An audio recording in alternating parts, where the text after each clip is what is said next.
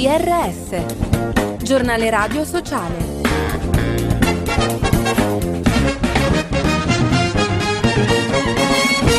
Bentrovati all'ascolto del giornale radio sociale da Fabio Piccolino. Richieste inascoltate secondo il nuovo rapporto di azione contro la fame pubblicato in concomitanza con il World Economic Forum di Davos, 783 milioni di persone in tutto il mondo sono in crisi alimentare, ma soltanto il 35% degli appelli provenienti dai paesi in maggiore sofferenza è stato soddisfatto dalla comunità internazionale.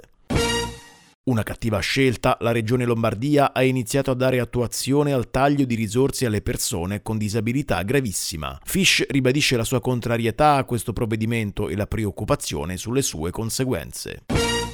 Una giornata di festa, domani l'inaugurazione di Pesaro, capitale della cultura. Il servizio è di Patrizia Cupo. Saranno circa 8.000 le persone che parteciperanno domani alla cerimonia inaugurale di Pesaro 2024, capitale della cultura, alla presenza del Presidente della Repubblica Sergio Mattarella. La manifestazione, definita come popolare, avrà forte identità pesarese e marchigiana. Sono previsti incontri e spettacoli per tutto il giorno, con anche musica e food, un corposo antipasto e circa 1.000 eventi previsti lungo tutto il 2024 con 50 comuni della provincia coinvolti. Alla cerimonia di apertura anche il ministro della cultura San Giuliano, la senatrice a vita Liliana Segre e tra gli artisti Mariangela Gualtieri, Max Gazzè e l'orchestra Casadei. Cambiamento culturale. Bologna ha adottato da qualche giorno il limite di 30 km orari per la maggioranza delle strade cittadine. Secondo Legambiente si tratta di un provvedimento innovativo e importante che restituisce lo spazio pubblico alle persone, migliorando la loro vivibilità, sicurezza e socialità.